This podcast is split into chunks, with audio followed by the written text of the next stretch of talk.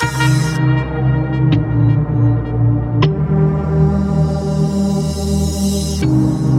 redet, ist nicht tot.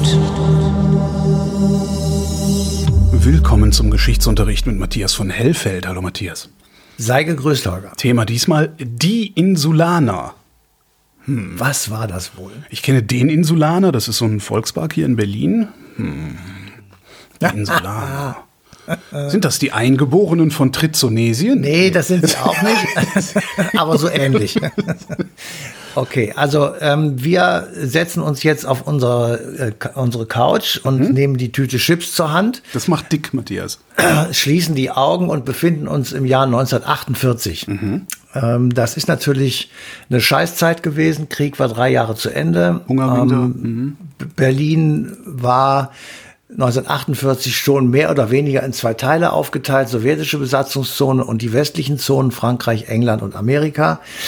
Ähm, es, es war damals schon so, dass ähm, man sehen konnte, oder nicht sehen konnte, man konnte es dran riechen, sozusagen würde man vielleicht heute sagen, dass der Ostteil der Stadt ähm, in das Sowjetimperium integriert werden sollte und der Westteil der Stadt in die westliche Hemisphäre.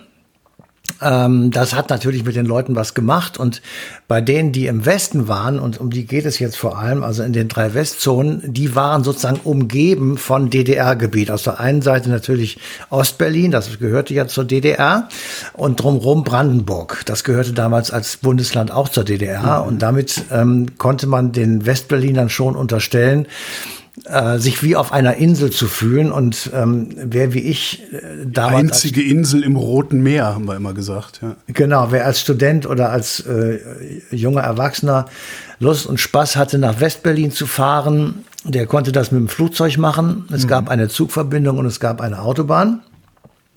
Und dann schlupfte man sozusagen nach Westberlin rein und dann war man da aber auch erst. Man konnte also nicht einfach weiterfahren, sondern man musste jedes Mal über die Grenze gehen. Also es war schon eine tatsächliche ähm, Insellage. Und diese wurde noch ein bisschen verschärft dadurch, dass die Alliierten, die hatten ja eigentlich die gemeinsame Kontrolle über Gesamtdeutschland im Alliierten Kontrollrat, der seinen Sitz auch in Berlin hatte. Das heißt, da waren dann die sowjetische, die französische, die englische und die amerikanische Militärführung zusammen zwangsweise zusammen, um eben über dieses besetzte und von ihnen aufgeteilte Deutschland zu befinden, und zwar als Ganzes. Das steht auch im Potsdamer Vertrag. Also es ist ähm, sehr viel los gewesen und es kam dann dazu, dass sich die Alliierten nicht mehr einig werden konnten, wie man denn dieses besetzte und besiegte Land regieren sollte oder was man damit überhaupt machen sollte. Und das führte letztendlich dazu, dass die Westalliierten gesagt haben, wir müssen versuchen, den westlichen Teil, also das, was heute die Bundesrepublik ist, äh, die, die bis 1989 die Bundesrepublik war, äh, den müssen wir versuchen, an den Westen zu binden. Und das Gleiche hat Stalin gesagt, er müsste versuchen, den Ostteil, also die damals noch nicht gegründete sowjetische Besatzungszone, also die spätere DDR an den an die Sowjetunion zu binden. Mhm.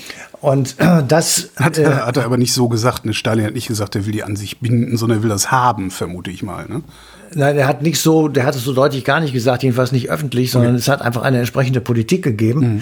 Ähm, und äh, der Hauptauslöser, um das nun wirklich, ich sag mal, in die Wege zu leiten, der ging vom Westen aus nämlich äh, die Gründung gemeinsamer Wirtschaftsgebiete, äh, erst die Bi- und dann die Tri-Zone. Mhm. Das sind die ähm, Eingeborenen von Trizonesien. Dann. Das waren die Eingeborenen von Trizonesien. Und ähm, das hat zur Konsequenz gehabt, dass in diesen drei westlichen äh, Besatzungszonen die D-Mark eingeführt wurde. Mhm. 1948 Mitte Juni und drei Tage später wurde sie auch in Westberlin eingeführt, also in dem von den drei westlichen Alliierten besetzten Teil Berlins.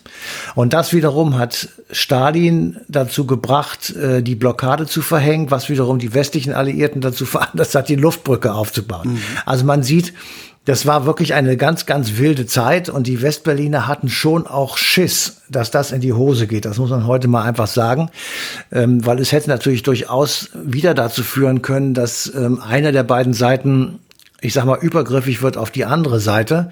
Und dann hätten wir wahrscheinlich eine Fortsetzung des Krieges erlebt, vielleicht nicht ganz so schlimm wie den gesamten Zweiten Weltkrieg, aber immerhin auf jeden Fall um und in Berlin. Mhm. Und ähm, ich, man kann sich das nicht so richtig vorstellen, ehrlich gesagt, aber das Leben damals, das war wirklich schwierig. Also äh, die Luftbrücke ging mehr als ein Jahr. Und es wurden also zig Millionen Tonnen Lebensmittel, Kohle, Benzin, Autoersatzteile, was weiß ich alles rübergekarrt. Schokobonbons für die Kinder. Ähm, und Kaugummis natürlich vor allem auch. Die wurden dann schon während der Überflugszeit über Westberlin abgeworfen. Mhm. Ähm, an so kleinen Fallschirmen. Das fand ich ganz, äh, die Bilder sind wirklich ganz witzig. Ähm, und man wusste immer nicht so richtig, wie lange halten die Alliierten das durch. Ja. Zumal sie peinlich darauf achten mussten, nicht einfach nur nach West-Berlin zu fliegen. Ja, das wäre ja noch in Anführungsstrichen einfach gewesen. Nein, es gab einen Hin- und einen Rücktunnel sozusagen. Sie Luftkorridor. Ja. Ja. über der DDR, über dem Gebiet Brandenburgs. Und da fuhren, flogen sie nicht nur One-Way, sondern übereinander hin und zurück. Das mhm. heißt, das war wirklich fliegerisch ähm, nicht so einfach. Also das es hat auch viele das muss ja eh der totale Wahnsinn gewesen sein. Ich, ja. ich glaube, die sind alle drei Minuten ist hier eine Maschine gelandet und wieder gestartet. Das ist natürlich mit modernen Towern und so, was wir heute haben, modernes Radar. Okay, da kann man sowas machen, aber damals haben die das ja eigentlich alles aus der hohlen Hand gemacht. Ne? Genauso ist es. Ich habe auch die Zahl, ja. 2,1 Millionen Tonnen Fracht und knapp 278.000 Flüge hin und zurück. Ja, und in, die sind dann in einem Flugkorridor, ich weiß nicht genau, wie groß der war, aber der wird vielleicht einen Kilometer breit gewesen sein, sind sie dann übereinander geflogen. Und, ähm, und zwar in wirklich dichter Folge. Das heißt, wenn da eine Maschine irgendwie ein bisschen abgewichen ist, weil der Pilot gepennt hat oder weil irgendwas passiert ist, dann war sofort riesen Kollisionsgefahr. Und es ist ja auch tatsächlich passiert, Leute, also Maschinen sind abgestürzt und es hat auch Tote gegeben dabei. Also es ist ähm, wirklich eine dramatische Situation gewesen. Und in dieser Situation befinden wir uns jetzt, Ende 1948. Äh, die Luftbrücke und die Blockade, die endete im September 1949. Also da war dann äh, Schluss. Ähm, und kurz danach wurde ja noch die DDR gegründet und ähm, also entsprechend war dann sozusagen die Situation etwas normaler, in Anführungsstrichen alles gesagt. Äh, in dieser Situation gibt es eine Zeitung, die heißt der Insulaner. Ach, okay. Und diese Zeitung ähm, in West-Berlin ist ein totaler Flop. ähm, sie, sie, sie, funktioniert nicht und die Leute kaufen das nicht und sie sind also irgendwie, ja, wie soll ich sagen, ähm, nicht dran interessiert. Und da kommt äh, der Herausgeber, der, der hieß Neumann, mhm.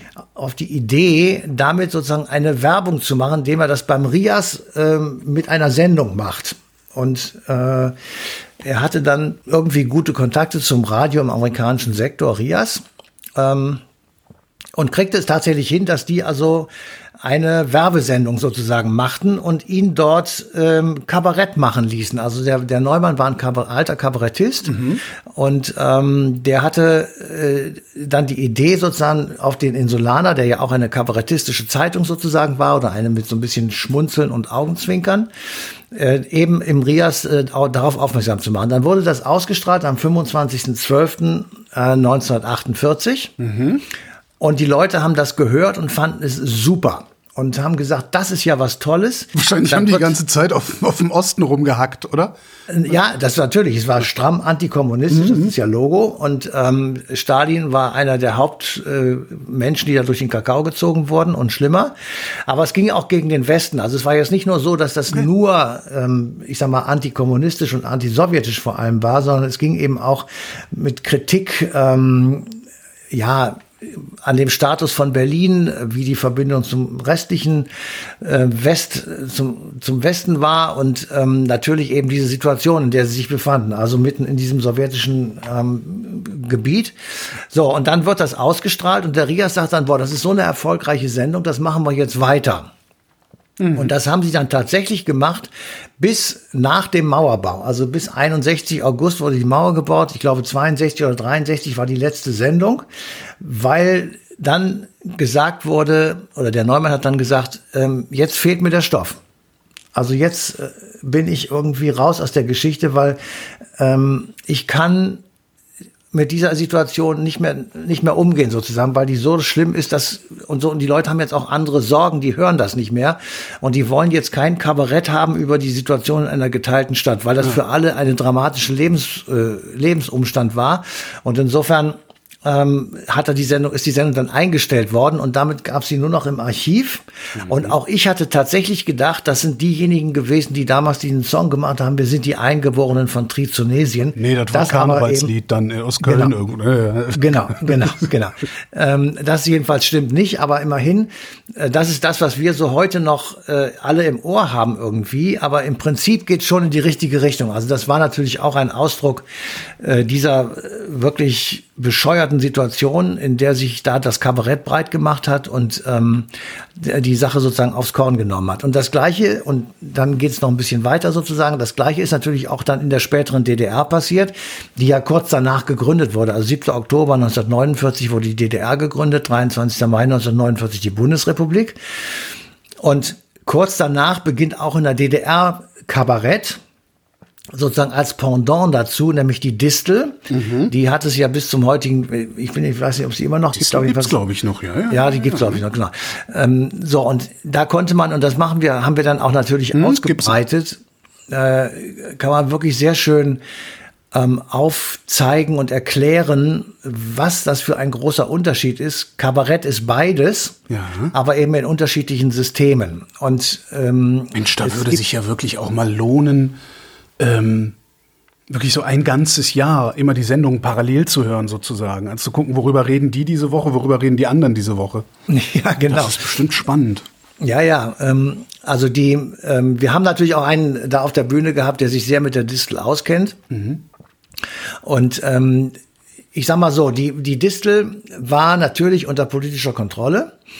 Ähm, sie war aber auch ein Ventil. Also die DDR-Führung hat schon auch gemerkt, äh, dass man bestimmte Ecken übrig lassen muss, in dem sich Kritik und ähm, ich sag mal auch Gemaule breit machen mhm. konnte über das politische System.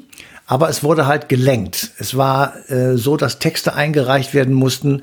Und der größte Spaß von Autoren für Kabarett bestand darin, die ähm, Juroren sozusagen zu überlisten. Am Zensor vorbeizuschreiben. ja, also, also Dinge so zu formulieren, dass ja. es eben erstmal auf den ersten Blick ganz normal ist, aber auf den zweiten Blick jeder wusste, was gemeint mhm. war. Und ähm, ich, ähm, das hatte auch ein bisschen Analogien zur Zeit äh, des Nationalsozialismus, Kabarett im Dritten Reich. Da gibt es eine berühmte Figur, das ist Werner Fink. Ähm, wer Lust und Laune hat, möge den mal bei YouTube suchen. Der hat wirklich äh, tolle Sachen gemacht, auch schon in der äh, Zeit des Dritten Reiches, unter anderem eben, weil er wusste, dass ähm, seine Vorstellungen immer von äh, SA-Leuten oder von der Gestapo oder so besucht und kontrolliert werden äh, hat er dann den Spruch getan, äh, indem er sich an zwei von ihm im Publikum erkannte Schnüffler wendete. Sind Sie jetzt mitgekommen oder muss ich mitkommen? Und, wow. Ja, oh, wow.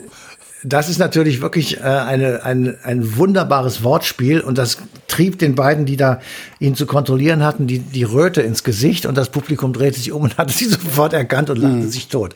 Ähm, so ein bisschen so ähnlich war das auch in der DDR. Ähm, und es waren viele Leute, die später auf ganz anderem Genre sehr berühmt wurden, zum Beispiel Jurek Becker, der am Anfang seiner Karriere Kabaretttexte geschrieben hat. Mhm. Ähm, und ähm, die man hatte ja in der DDR das System, dass man so Eintrittskarten bekam für Kulturveranstaltungen und dann kam da meinetwegen äh, der Sow eine sowjetische Tanzgruppe mit Balalaika und Kosakenkostümen. Äh, da musstest du dann hingetrieben werden, dann waren die Ränge halb leer. Wenn aber Kabarett geboten wurde, dann war jeder Platz besetzt und zwar doppelt und mhm. ähm, die Leute sind dahin geströmt und haben sich genau jede, jede Minute dieses Programms aufgesogen, weil sie gemerkt und gewusst haben, dass sozusagen dieses Kabarett dann stellvertretend für sie in wirklich geschliffener Form und rhetorisch einwandfrei ohne dass sie selbst sozusagen dann verhaftet werden würden, ja. Äh, Kritik am System übten, was sich die Menschen nicht mehr getraut haben. Und so war das eben unterschiedlich zu denjenigen, die Kabarett im Westen gemacht haben. Und der Werner Fink, den ich eben schon mal erwähnt habe, der hat ja noch auch in der Bundesrepublik-Zeit gelebt, ähm, hat dann mal gesagt, das Beste, was einem passieren kann, ist Kabarett im äh, Unterdrückungsstaat zu machen, also in einem kontrollierenden System, ähm, weil da gibt es Themen ohne Ende und da ist sozusagen die große Herausforderung, das so zu formulieren und so darzubieten, dass man selber nicht in Handschellen abgeführt wird, aber dennoch alles gesagt hat, was zu sagen ist. Mhm. Und es in der DDR war es dann tatsächlich so, dass die Leute erstmal Texte machen durften. dann merkte die äh, DDR-Führung, boah, ey, das Programm ist immer total ausverkauft, die Leute kommen da lachend und brüllend raus und finden das ganz super. Und dann merkten sie erst hinterher, dass sozusagen Texte da verbreitet wurden, die sie eigentlich nicht wollten. Und da wurde das Programm teilweise wirklich sofort abgesetzt. Mhm. Also die Zensur war manchmal, ich sag's jetzt mal Nein, ich sag's jetzt nicht. Also sie wurde überlistet so. Ja. und merkt es dann später und hat es dann sozusagen ihren Fehler revidiert. Also das war ein, ein äh, ziemliches, ähm, ich sag mal, Reiten auf der Rasierklinge von Kabarettisten der DDR, eben ganz anders als im Westen. Da war es ja so, dass du, wenn Kann sich ja jeder an der Ecke stellen und, ja, genau. Das ist ja auch heute so. Also jeder darf als Comedian durch die Gegend hampeln und ob das nun lustig ist oder nicht, das entscheidet das Publikum. Und wenn ja. die Leute sagen, das finde ich witzig, dann sind die Hallen voll und ähm, so Gestalten wie Mario Barth, ähm, der füllt eine Halle mit 10.000 Leuten, aber locker. Mhm. Und insofern ähm, ist dann, gibt ihm der Erfolg recht. Ob das jetzt mir gefällt oder nicht, ist ja egal. Also das war jedenfalls ist eine völlig andere Situation. Und diese Gegenüberstellung der beiden ähm, Kabarettsysteme sozusagen, äh, das fand ich auch sehr, sehr spannend und zum Jahreswechsel irgendwie eine ganz gute, eine ganz gute Lösung. Ich bin ein bisschen, ich hänge ein bisschen bei ähm, Kabarett in einem äh, Unterdrückerstaat zu machen. Ja. Ist eigentlich viel besser für einen Kabarettisten auf so einer intellektuellen Ebene natürlich, aber es ist halt auch es ist halt so gefährlich und ich weiß gar nicht, ob es was, was ändert. Weil tatsächlich es nur ein ja. Ventil ist am Ende. Ne? Es ist ein Ventil. Brot und Spiele halt dann auch wieder, ne? Im, im Sinne es, Ja, ja, es ist ein Spiel, beziehungsweise es ist einfach, es gibt so, ähm, also manchmal habe ich auch so das Gefühl, dass Wolf Biermann auch so in diese Ecke gehört. Also so ein, ähm, naja, so ein kleiner Scharlatan, so ein Liedermacher, so einer, der auf den wunden Punkt drückt, äh, der Kabarett im anderen Sinne macht. Also das ist jetzt nicht, bei dem war es nicht lustig, sondern es mhm. war ein Anklagenden, aber es war auch so etwas, wo man sagte, diese Texte, die gehen immer haarscharf äh, an ja. der Verhaftung vorbei. Ähm, das Ganze auch bei Havemann sehen ja. oder ähm, Jurek Becker natürlich auch und den ganzen Leuten, die ausgewandert sind und die oder ausgewiesen wurden. Also das sind, das ist tatsächlich immer so ein Problem gewesen. Auf der anderen Seite, Manfred Krug zum Beispiel auch, war ja. auch so einer, der, der in diese Richtung gehört. Ähm, aber sie haben tatsächlich davon gelebt, dass das Publikum sie liebte. Mhm. Ähm, weil äh, du hast natürlich, wenn du sowas machst und damit durchkommst eine Weile, bist du natürlich der, ich sag mal, der unausgesprochene Held ja. derjenigen, die sich nicht trauen oder ja, die keine bist, Gelegenheit ja, haben, die Rücksicht nehmen müssen auf Kinder und Familie etc. etc. Mhm. Äh, und das ist vielleicht dann der Lohn, der vielleicht nicht mit Geld äh, auszugewiegen ist und auch nicht aufgewiegt werden soll, aber immerhin dich dann doch äh, bestärkt, diesen Job weiterzumachen. Mhm. Witzigerweise, was ich anfangs sagte, der Insulaner, also dieser kleine Park in äh, Berlin-Schöneberg, ähm, steht, also der, was heißt Park? Das ist ein Schuttberg, auf dem Bäume stehen, da kann man durchflanieren. Oben drauf steht ein kleines äh, astronomisches Observatorium. Mhm. Und dieser Insulaner ist tatsächlich nach den Insulanern benannt. Ja, habe ich war, mir auch nicht klar. Also habe ich während du erzählt hast, habe ich das rausge ja, ja. rausge also, recherchiert, habe ich das. recherchiert, großartig.